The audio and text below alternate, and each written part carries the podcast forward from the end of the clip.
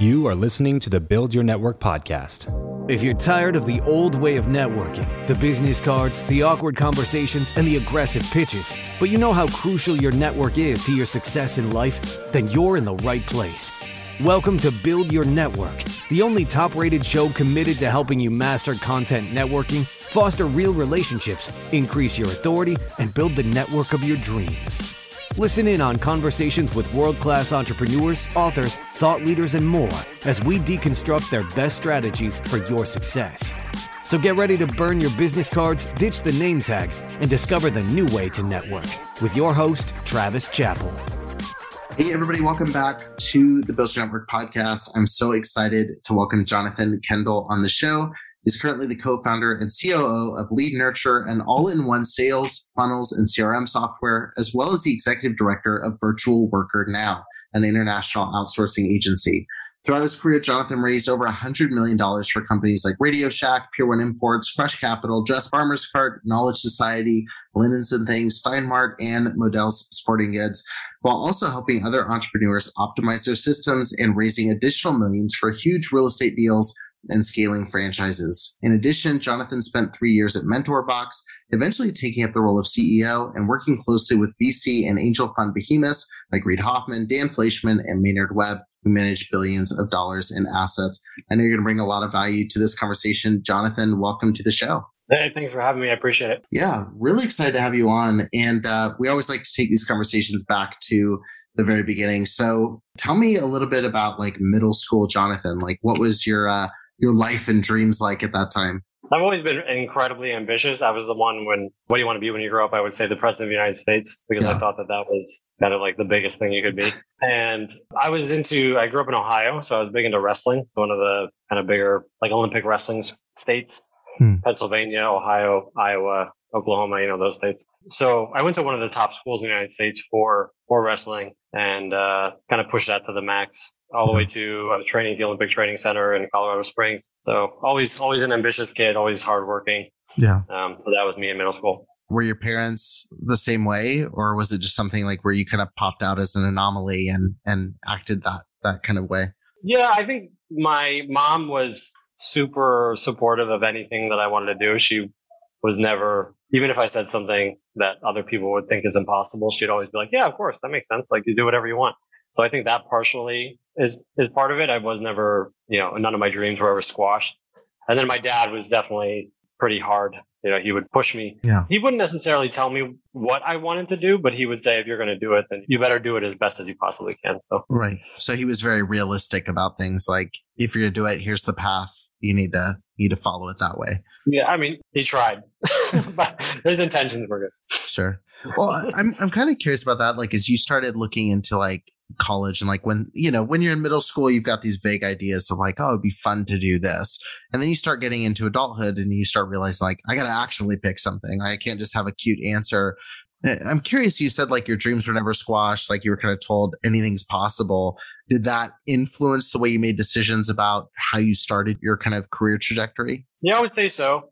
I was always like really big into leadership and extracurriculars. So more more than academics, I was more like in, in high school, I did speech and debate, which was called like forensics. And so I was really into, you know, which is one of the best things I've ever done because now I'm comfortable on stage and on camera and all that. Yeah. So I was big into that. And then in college, I was big into a, sort of like a bipartisan political organization called Voice or Vote. Mm-hmm. And I mm-hmm. really liked it because the KPI was so clear. It was like number of students that were registered to vote. So it was right. like this clear metric of success and I was very competitive with the other universities in the country. And so I hmm. thought I went to University of Michigan and I was very obsessed with having the most registered students of any university in the country. so I was always, I don't know, I was always ambitious and I like the, of having like a clear goal and then yeah. organizing people around that clear goal. So even mm-hmm. in, like in high school, my speech and debate team had over hundred students on it. It was bigger than our football team, you know, which is saying a lot in Ohio. In college, it was the largest student organization on campus. I really enjoyed organizing large groups of people for like one mission. yeah. so it's just evolved into entrepreneurship. Sure. How long did it take you to realize like this thing you enjoy doing could actually be something that kind of helps pay you? Because like, like I think a lot of times, it, the, and I think it's the way a lot of us are raised.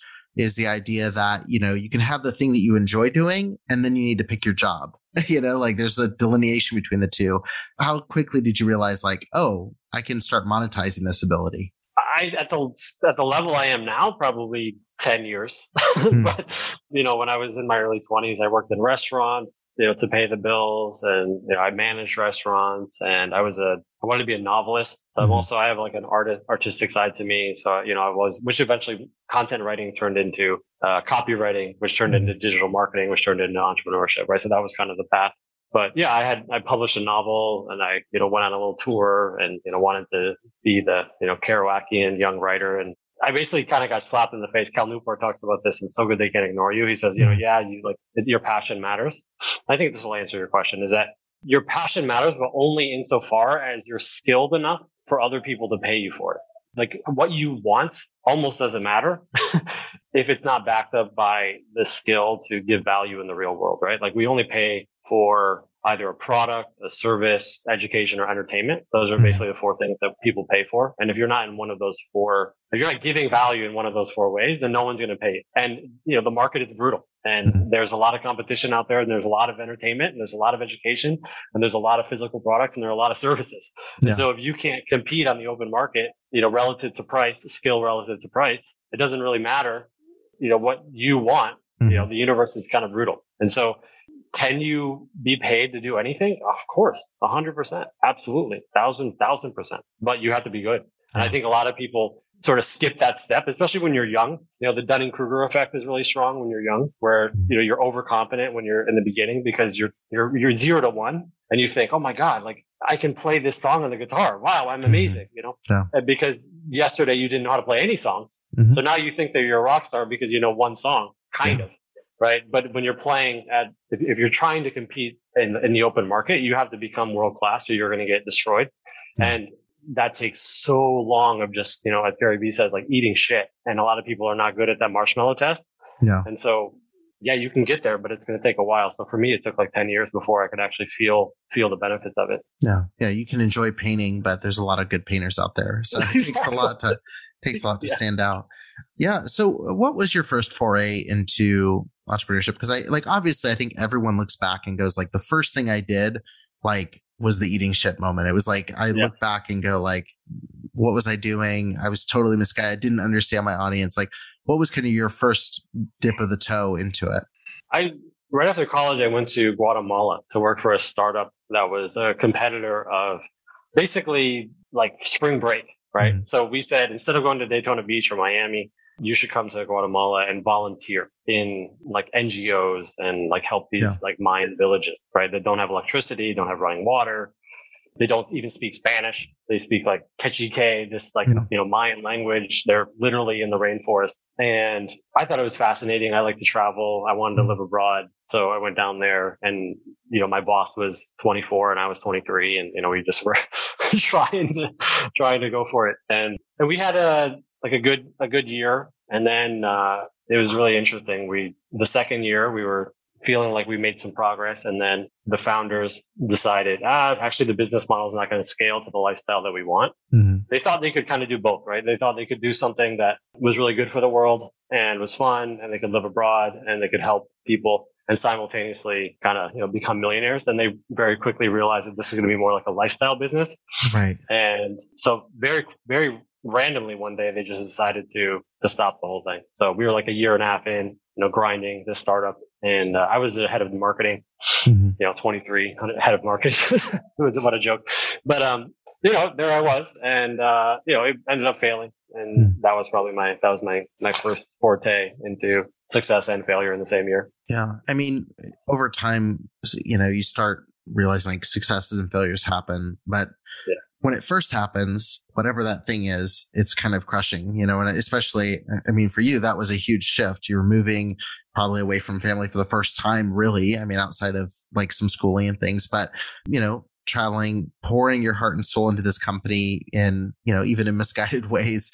Uh, did that put a roadblock for you mentally of like before you stepped to anything else? Or was it just like on to the next? Let's try to, you know, rebound and, and go for the next one? Yeah I was a bit heartbroken, but I'm pretty stoic and I've always been pretty stoic. I mean, I've been an avid reader for a long time. So mm-hmm. I've, you know, read the Stoics literally, you know, reading books on Stoicism helps. Yeah. It's one thing to say that. It's another thing to like really be a student of it. And so I've always been obsessed with nonfiction and self development. I was really big into you know, Tony Robbins in high school. That's kind of like, you know, everyone's, you know, first step is just like the motivational speaker type. Mm-hmm. Not to say that, you know, he's not scientific about it nowadays, but in the beginning of his career, yeah. he was more, you know, more just motivational. And that evolved into, you know, reading a lot. And so, you know, I have a lot of tools in my mental tool bag that I use, you know, in certain situations, a lot of phrases, mantras, ways of, you know, journaling about certain things and getting over sure. it.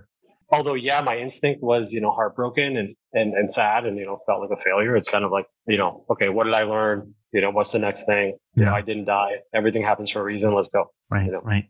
Yeah. What, what was the next thing you jumped into from that? Like, how did you reca- recalibrate back on the road? Like, what was the next direction? I went to Los Angeles to make my own startup with a friend and, uh, that also failed. Mm. well, he ended up, you know, knock on wood. He's, he ended up going, having some mental health issues and he's mm. in a mental hospital still to this day. So he, he had uh, some serious like biochemical problems that hit him when he was, you know, 23, 25, like serious schizophrenia. So we kind of, it ended up switching to be more about like trying to help him. And I didn't realize that it kind of like deteriorated while we were working on it. So that was another failure. And then I went to live with my mom for like six months in Portland, Oregon, you know, just back with the mom. I ended up living, working at a living the dream. Yeah, living the dream. Exactly. Yeah. And then, uh, you know, I ended up working in, in restaurants and really getting into like the Portland fiction writing scene. So, you know, Portland, Oregon is very artsy and, you know, very literary. It's got some of the best bookstores in the world there. So I got really into the, like the literature scene there and published a novel mm-hmm. and, uh, you know, just wanted to full bore into the you know, young artist novelist for a while. And then, uh, and then realized that, you know, it wasn't going to pay the bills. So then I switched to copywriting. Right, right. Yeah, I mean that's a that's a switch that's paid off obviously and and uh, leans in the leans in the right direction kind of moving into the in the future. You know, when did you feel that moment of like okay, this is clicking, like this is different than the things that are you know that have failed in the past or like these kind of like big ideas where we didn't know how to execute them you know to the fullest like when was the first time you remember just feeling like oh this is it like this is a, a viable path to, to growing I think it was the biggest, like the first big copywriting gig that I got that it was going to take me a while to finish. So rather than taking small, like freelance gigs for, you know, like writing five emails here or mm-hmm. writing a landing page or that sort of thing, I got a, an assignment for a really cool guy who had cancer, only had one lung, mm-hmm. and he climbed the highest seven peaks and, you know, all the continents and was just this really extraordinary guy. And I landed the contract to ghostwrite his book. There's a, you know, huh nonfiction narrative book. You know, it was certainly had, you know, lessons in there, but it was also narrative. So, you know, my storytelling and like fiction writing previously really helped with that. Yeah. And that was a long term gig. It took me a while to write it. And so I was living in Mexico. I had read, read The Four Hour Work Week by Tim Ferriss and took it very seriously. So I got paid in US dollars, but, you know, spent pesos. So I was mm-hmm. arbitraging the currency in terms of lifestyle. So although I wasn't, you know, living, I, my total revenue you know, relative to an American standard, I was, you know, kind of average. Yeah. I was still coming up as a writer. Yeah. But I was living this fairly luxurious lifestyle in yeah. Mexico. And you're getting paid to write, which is something exactly. that, you know, there's a lot of people yeah. dying for that. so, exactly. Yeah. yeah. So I would, you know, me and my, we were married then, but now my wife, we would, you know, go to the beach and stay there for, you know, three days and I would just write from my laptop and, you know, it just, we were yeah, it was it was for sure a dream, basically. When I got that contract, I was like, I made it. And pivoting from that into working with companies, I mean, like I listed in your bio a million names that you know people know, like I mean, Radio Shack. Uh, well, people might remember Radio Shack, uh, but you know, Pier One Imports or Dress Barn or all these different companies. Like, you know, going from you know landing one to one contracts with somebody is one thing. Like these juggernaut companies, like how did you navigate that transition? Like, how did you go about, you know, building the relationships that led to those opportunities? Yeah. So I got to the point where I would do a lot of extra work in the beginning of contracts when I thought there was a entrepreneur on the other side that could be a great lifetime value client. So I mm-hmm. got real, real good at, at differentiating between short-term money and long-term relationships and long-term lifetime value. Mm-hmm. And whenever I I met uh, Alex Mehr, who's the founder of uh, Zoosk, and he's now the co-founder of Rev, and he was the founder of uh, MentorBox, and you know all that. Super high-level serial entrepreneur, you know, done over a billion dollars in direct response sales, rung the New York Stock Exchange bell, like you know, Wall Street Journal articles. You just can't get much bigger than you know the level he's at. And he was a client of mine, and I saw that opportunity yeah. and I did a lot of extra work for mm. free right in the beginning. Mm. And so it's funny because I think some people, when they see, and when they see someone with a great network or a very, you know, crazy resume, on the one hand, if you're thinking short term, you're going to think, oh, I can extract more, you know, short term money from them, right? Mm-hmm. I can charge more. I can, you know, there's this kind of short term mindset. Whereas I, I think correctly was thinking even more long term and said, well, any money that I get from him is basically irrelevant. Like what I'd rather have is a relationship, network, mentorship, you know, learn from someone that's played at this highest level. Yeah. And so that was probably the biggest, the biggest thing that I did. I remember I was, I did the first mentor box. I wrote the first mentor. And so there, uh, Alex had done some, he created a landing page, ran some traffic to it, and they got a lot of they had product market fit basically. Yeah. So they had product market fit right away. And they said, okay, well, you know, we have a month to basically ship these boxes. And so we need to kind of create them now that kind of like a GoFundMe style, right? Where it's like, you know, they got the money first and then they said, okay, let's ship it. And they hired a lot of people to do the first box. Mm-hmm. It's funny. He tells this story. He hired someone to hire 10 people to do the first assignment mm-hmm. to like choose basically. And then whoever was the best. And they paid, they didn't pay for a resume. They didn't, they like, they actually paid for the full service. Mm-hmm. And then the, the person that was the best, they said, okay, now you're going to do all of them. And so mm-hmm. I, you know, I didn't realize that I was one out of 10, but I was one out of 10. And then I got chosen. And so right away I said, Oh, you have this wrong with your landing page and you need to back in email sequences. And, you know, and I just did it. I didn't mm-hmm. say like, I'm going to charge you hourly or, or, you know, this project based or whatever. I just said, I, I felt the opportunity real fast and I just did a lot of extra work and I just said, Oh yeah, I, it seemed like you guys needed this as well. So I just did it. Hmm. And, uh, the next day when I gave him all of that, he called me and said like, do you want to come to San Francisco and start this thing with me? And so, you know, I think that's just an example of like when you have, when you have an opportunity with someone, it's actually doing more free work and like making their life easier. Yeah. Uh, and not asking them like, what else can I do for you? But just being skilled mm-hmm. enough and being able to like notice the patterns and just do the thing in advance. Like, oh, you yeah. know what? It seems like you're missing TikTok. So I went ahead and, and I cut, you know, 40 TikTok videos from your YouTube channel. Yeah. Like that, that's not asking for permission. That's not hoping. That's just saying like, Hey, like here's some stuff and I did it for you for free. And I'm not even asking for anything, mm-hmm. but you know, if you want to use it, you can use it. And that one decision to do a lot of extra work completely changed my life because Alex knows, you know, all of the major players in Silicon Valley. Yeah, that's huge.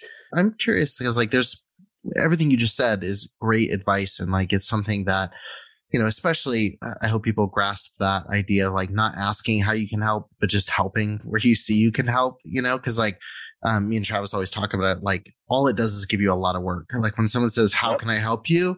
you're like uh, I guess you can help with email. Let me set up our this and add you to this and do, you know, like it, it be, or how, like you're auditing your company, like where do I need help? You know, like it's, it's a tricky, it's a tricky thing to expect somebody to do that. But I want to talk a little bit about the advice you give because it is good tactical advice, like doing work for free, thinking about the long term side.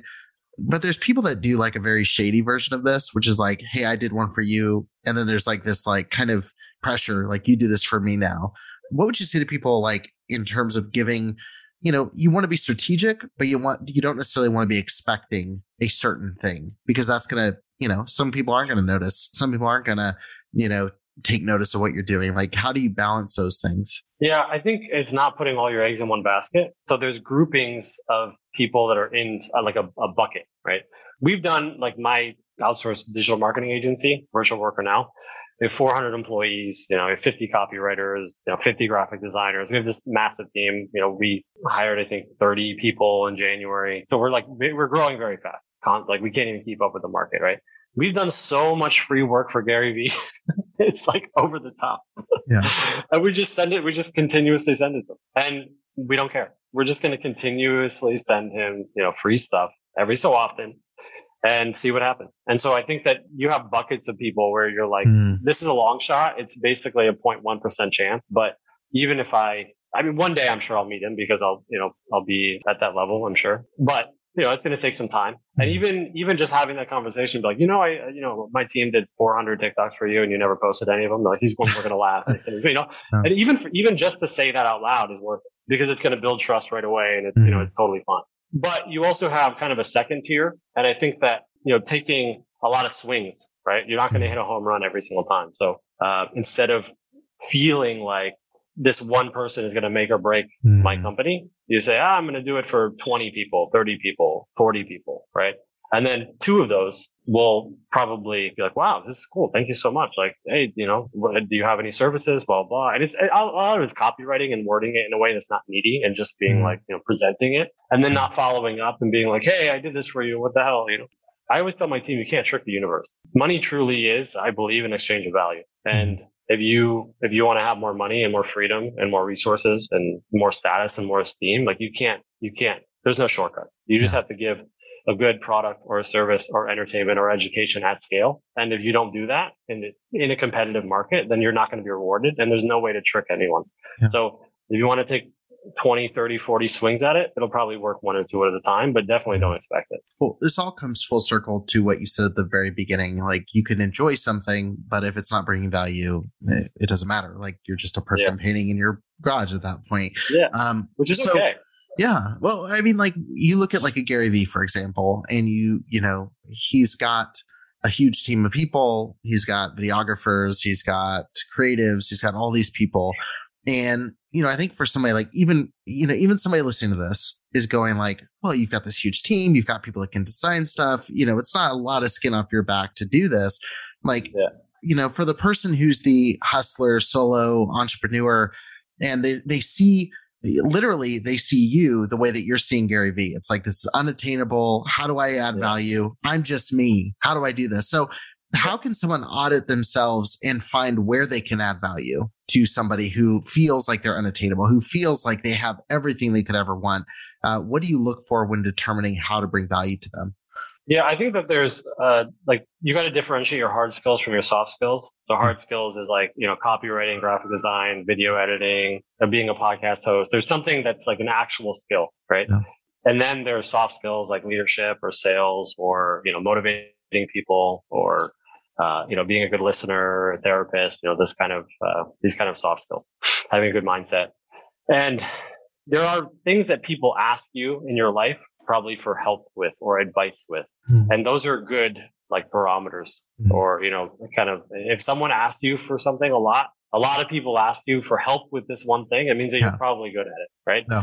And if it's a hard skill, you know, it's something to do with software or, you know, something to do with web development or, you know, just whatever the hard skill is. If you don't have a hard skill, then it's going to be hard to compete. So that's one is just like get one, you know, and, and, and that's just, you know, practicing. Like if I showed you my, the number of journals, I've literally written like millions of words of practice that were not paid for. You know, it's like, welcome to the club. You know, it's like you got to put in your, you got to put in Yeah. your hours, you know, but, but yeah, I think that's a good, that's a good way of thinking about it. It's like, what do people ask you for help with? What do you, what do people ask you for advice for? And if it's a hard skill, then that's probably something that you're pretty good at. Mm-hmm. And so then how do you, how do you do that at scale? A lot of it is um, strategic, like time blocking, right? So someone says, Oh, I don't have time. Like that's a hundred percent bullshit. hundred percent bullshit. I know you're like scrolling through Instagram. I know you watch Netflix. I know that you, you know, take probably a little bit too long with your, you know, coffee in the mornings. There's a, if you, if you list out, you know, how do I waste four hours a day, two hours a day, right? Like a hundred percent, you're going to come up with an answer. And so all you got to do is you just got to, you know, time block and really guard that time, like chunking, right? You know, time block or chunk those, uh, maybe one hour a day and say, okay, what am I going to do? You know, maybe I'm going to increase that hard skill. So instead of, I'm, instead of me being top 10% in the world, I'm going to get closer to top 1%. percent Mhm. And then let's say for the second hour, I'm going to reach out or I'm going to do free work in that hard skill for people that I admire and not ask for anything in return. You do that for like a quarter and watch what happens. This episode of the show is brought to you by Indeed.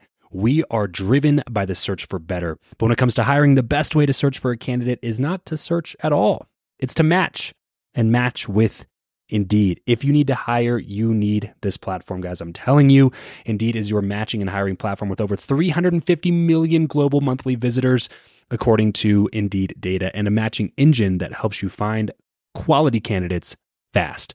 Ditch the busy work and use Indeed for scheduling, screening, and messaging candidates so you can connect with those people even faster. And it doesn't just help you hire faster.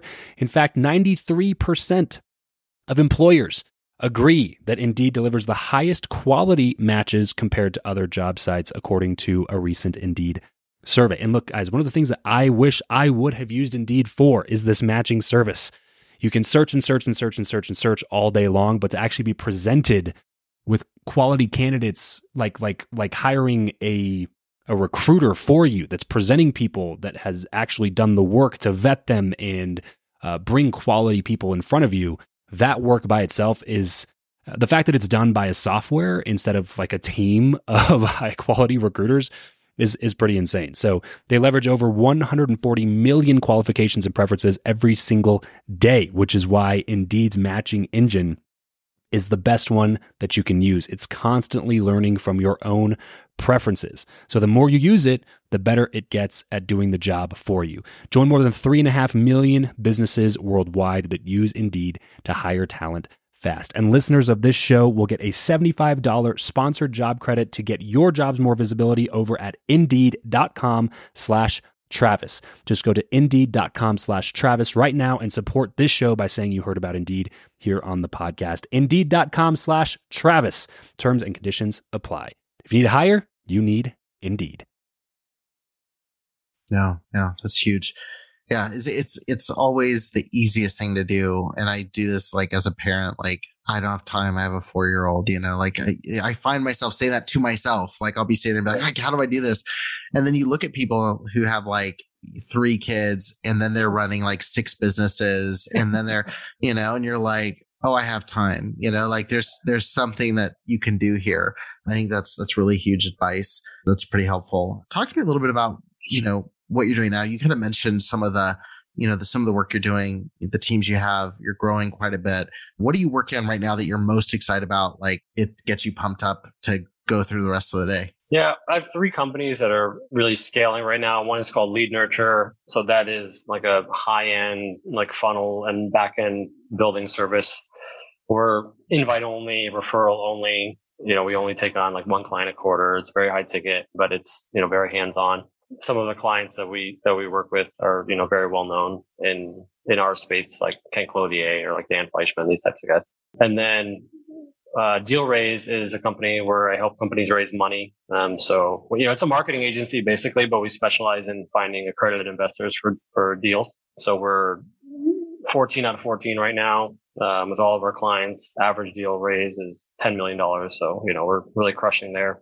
You know, operationally building that team so that we can scale even more and help more people. And then my digital agency is called Virtual Worker now. We have um, 10 departments and we're really moving into kind of a white labeling option right now. So we have a lot of direct clients that we work with, but we started to do the back end for a lot of agencies. So a lot of like really high end agencies that do, let's say ad buying, but they don't build funnels or you know, they do SEO, but they don't do, uh, organic social media or they do ad buying, but they don't do ad content creation or they do funnels, but they don't do customer support on the back end. Right. So since we have a full service option on the back end from everything from customer support to phone support to phone sales to funnel building to Shopify build outs to video editing to ad buying to ad creation. Basically, you know, like our pitch to agencies is like, okay, you're selling two things. Why don't you sell three? Like there's something that your clients need and they're paying someone else for it. Why don't, why don't they just pay you? And then we white label the back end. So once we switch to that model, it's like very difficult for us to keep up with the scale because now we don't have our own funnel. We have like 20 funnels that are mm-hmm. selling our services, right? So it was a really a really good pivot. And then we've also switched to more project based. So we have something called, uh, we're calling it basically stealing it from Gary Vee, but it's like the content diamond, right? Mm-hmm. So you give us a, you know, one long video and we cut it into 35 assets for you for social media. So mm-hmm. everything from like LinkedIn blogs Love to that. TikTok to reels. And that product has so much crazy pro- uh, product market fit because it's so needed in the market and it mm-hmm. requires copywriters, video editors, graphic designers, and, you know, VA strategists basically to, and it requires it at scale and it's really advanced project management. Mm-hmm. So it's really advanced project management because we also have a, a 48 hour turnaround. So it kind of feels like a magic wow. trick, you know, yeah. where you just upload, you upload a video and we give you 35 assets back. And and you know we're playing at a world class level. Like our you know a lot of our clients have over a million followers and you know are, are you know really high end. And anyways that's all to say that basically our, our biggest problem right now is like keeping up with with scale which is the best problem to have and we're just trying to hire efficiently. Yeah 100% um, I, I have two questions before we kind of move into our big question we ask everybody. First and foremost i mean all all the companies you just mentioned kind of rest on some of your hard skills. Like you have these values of, you know, you're able to do copywriting, you're able to do like you understand that world. Uh, my first question is just, would you feel comfortable, you know, running a company that didn't rely on one of those hard skills? Or have you picked all of these intentionally to line up with like kind of your core strengths, you know, as a, because uh, obviously you can hire stuff out. You can get people that know how to do it. You can just be the face of it. Um, do you feel like you're more comfortable knowing like, oh, I could jump in and do this task from start to finish that I have an editor doing or a copywriter doing. I definitely couldn't do the video editing or the graphic design at the level that they do for sure, or the web development, at least the speed. I can definitely do the wireframing and the copywriting. Yeah. I have a, a good bullshit detector on everything in terms of speed, you know, because I, I'm at least comfortable with all of the softwares that we use. So I know, you know, whether or not you're, you're, you say it takes, I, the other day, my head web developer was saying that this thing was going to require like a custom build out. And she's like, Oh, I think it's going to be like two months. I said, ah, let's do it in like 48 hours. so, so there's, you know, I have some of that, um, in me where I, I know what can be done, but certainly, you know, my only, I would say my only like true hard skill that I would say like I can compete with anyone in the world would be copywriting. Yeah. Um, and all the rest is all the rest is just project management and, and building out the team. But copywriting is so like fundamental. Like I have a copywriting course that we have just for our own staff. So it's like all the copywriters that are hired. It's like an internal course um, that I created for them, and they always joke and they said you literally don't even write anything for the first like eighty percent of it.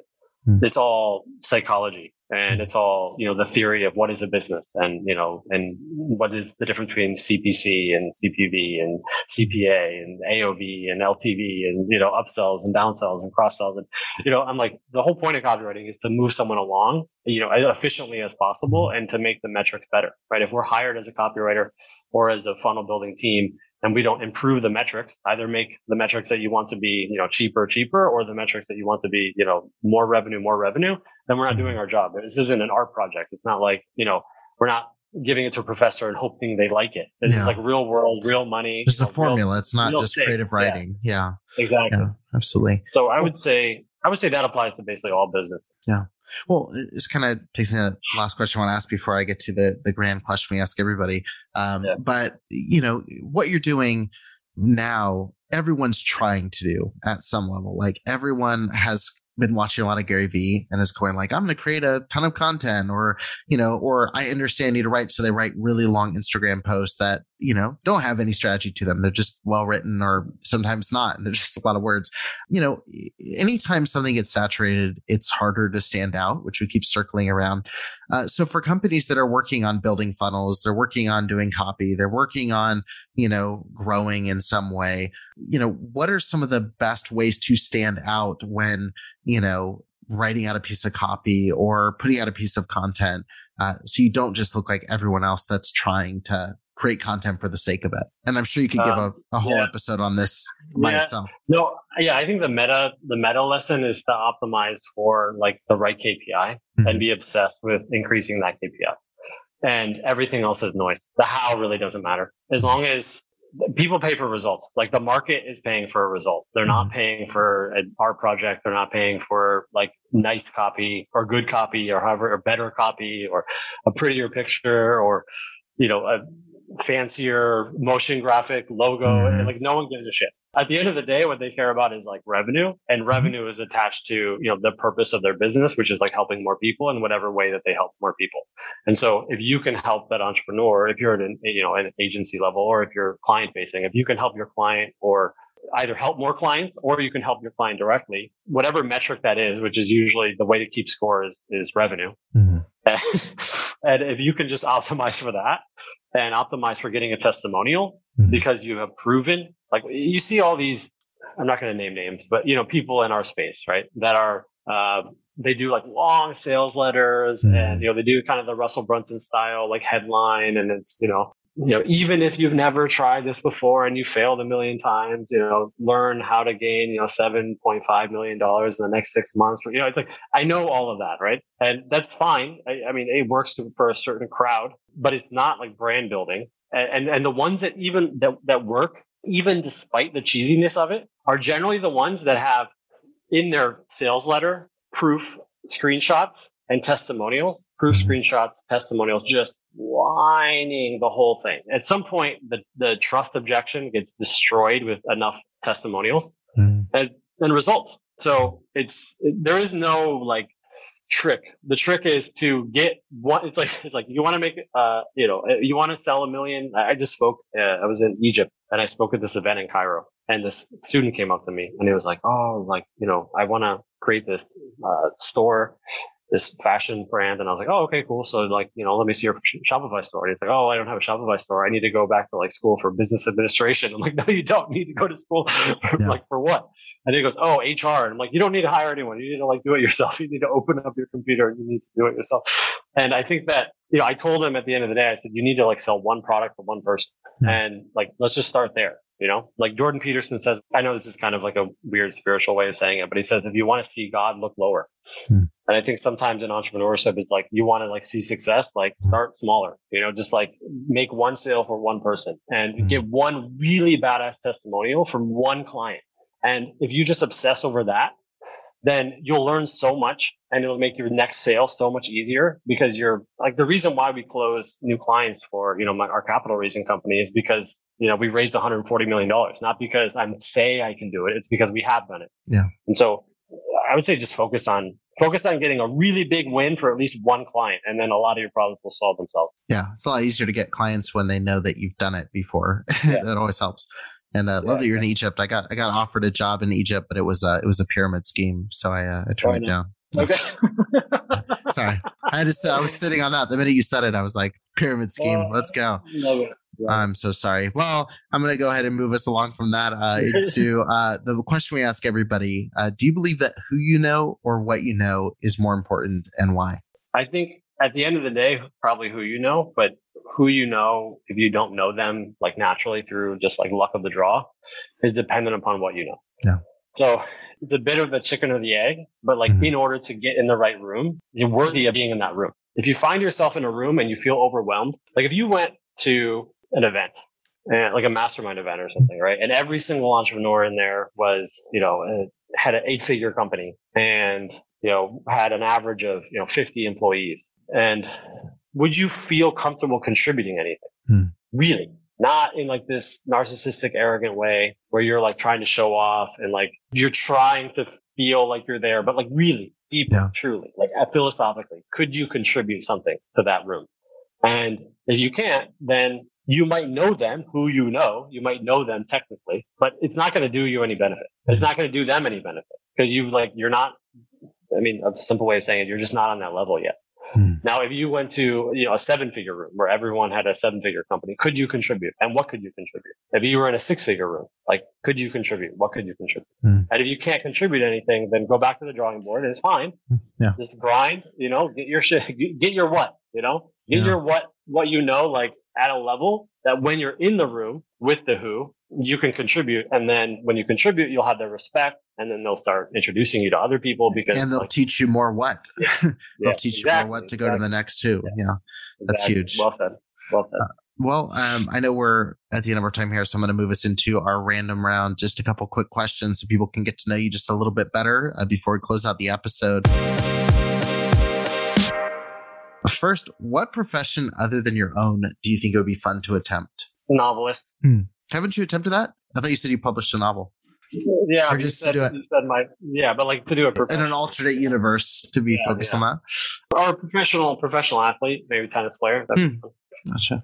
Uh, if you could sit on a park bench with anybody, past or present, and talk to them for an hour, who would it be and why? Uh, Marcus Aurelius. Hmm. Why? very- Uh, because he was, you know, the most powerful person in the world and could basically do whatever he wanted at scale, and then was Yeah. still somehow also like one of the greatest philosophers ever. Yeah. Who, who better to chat stoicism with Yeah. than him? How do you like to learn best? Is it books, blogs, podcasts? What's your favorite way to consume new information? Audiobooks. Do you have a one that you've read in the last like since this, the beginning of this year that's really hit home?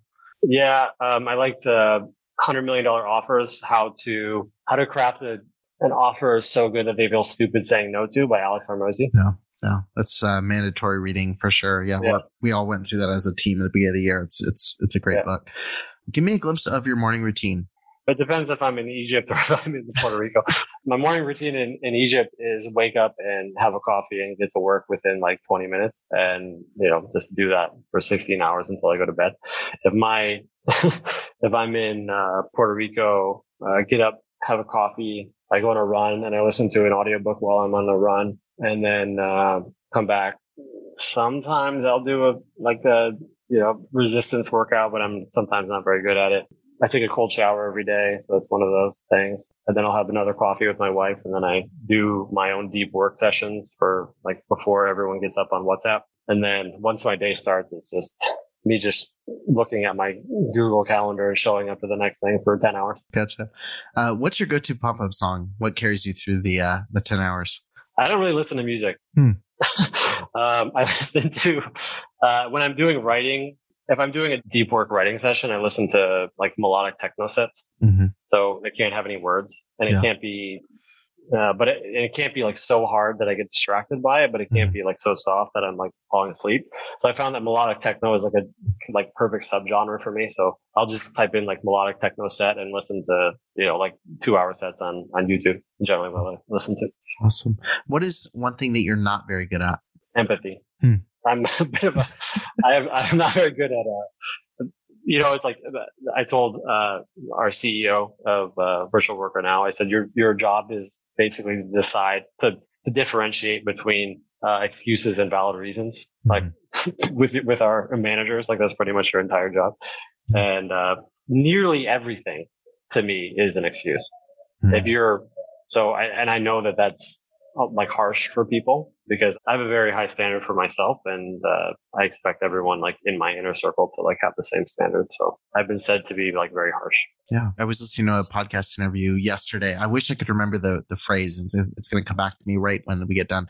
But he was talking about he was talking about empathy, and he said empathy isn't the best thing to have, which I'm totally opposite. Like I'm super empathetic, and uh, I resonate with the guy on the podcast, and because he said that's why I haven't made any money. Um, that's how I felt for a long time. Was like I was so concerned about how other people felt that like I would never take care of myself. Uh, so I've had to unlearn that but he said it's not empathy. Basically, he was just saying it's like it's having this rational like respect for them and consideration. I think it was, I think he said rational consideration was the word he used, but I'll, I'll look and see later. But, but it was, it was basically saying like, you know, a lot of people go straight into like love bombing people or going straight into like, oh, I unconditionally just accept everything that you're throwing my way. Um, and he was basically saying like, that's a good way to get run over. And he was saying you're not capable of truly doing that. Like love and respect and all that comes after time and relationship. So you need to be rational. You need to kind of objectively look at a situation and identify like what's accurate, what's not. Like you said, what's a valid reason or excuse? What's something where you can truly feel that empathy for them and say like, yeah, that, I get that. But it is a balance. Like people abuse it on both sides. Like people abuse it and, you know, tell their team, oh, there's no valid excuse for anything. You know, even if your kid's sick and you're doing this, like no reason. And then there's people who are always coming in saying, yeah, it was a bad mental health day. So I didn't do anything, you know, all day long. So Yeah. there's a, there's a balance there for sure. Last question here. What's the best place online for people to connect with you? I know you have a bunch of companies people could connect with, but if they want to connect with you personally, uh, what's the best way to do that? The only one that I check personally, I know I'm in a lot, I'm on basically every channel, but the only one, the rest of them are just my team post for me. But the, the only one that I look at myself personally is Instagram. Mhm. So it's, you know, at jonathon.kendall. You can always reach out there. And then you, know, you can go to Lead Nurture or Deal Raise or virtualworkernow.com and sign up and you'll have to talk to my team first, but you know, if it's a if it's a good fit, then I'll I'll eventually I'll find you. Yeah, if they can find a way to add value and reach out in the right way, maybe they'll get a direct uh, direct connection yeah. there. But uh, yeah. awesome. Well, thank you so much uh, for taking the time to do this, and uh, I love the conversation and really fascinated by all the stuff you do, like copywriting, something that I've been trying to uh, to learn myself a little bit, just to get good enough to be dangerous, I guess. But I, yeah. I, really appreciate your perspectives and love all the work you're doing. Yeah, thanks for having me. I appreciate it. That's it for this episode. If you want to connect with Travis and other like-minded people who also listen to the show, then you're going to want to head over to travischappell.com slash group to join his free Facebook group, Podcast to Profit. Travis will see you there. And remember to leave every relationship better than you found it.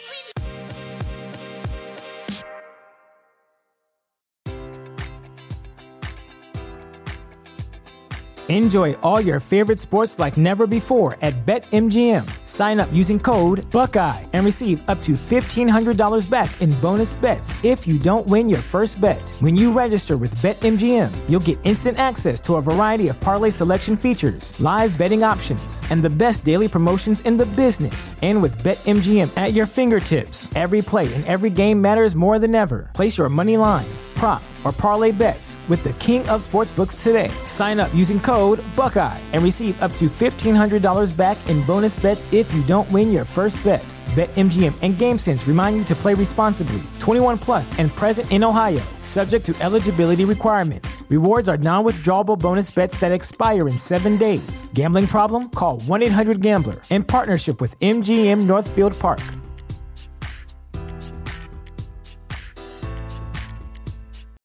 This is the story of the one. As a maintenance engineer, he hears things differently. To the untrained ear, everything on his shop floor might sound fine, but he can hear gears grinding or a belt slipping. So he steps in to fix the problem at hand before it gets out of hand. And he knows Grainger's got the right product he needs to get the job done, which is music to his ears. Call, clickgrainger.com, or just stop by.